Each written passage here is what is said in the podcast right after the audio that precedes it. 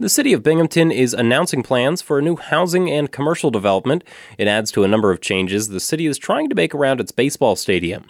A Hudson Valley based developer is planning to build the mixed use development just across from Mirabito Stadium in the city of Binghamton.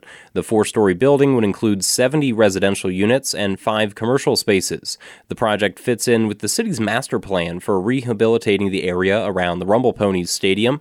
That plan includes fixing up roads, sidewalks, and other parts of the area just a few blocks away from the city's downtown. The team's owner, David Sabatka, says he's glad to see construction across the street. The Stadium District Master Plan uh, is an exciting piece of paper. Seeing it now starting to come to life is really the exciting part of this. The developer says his company plans to designate some units in the building for artists. He says construction could start in a year. In Vestal, I'm Vaughn Golden, WSKG News.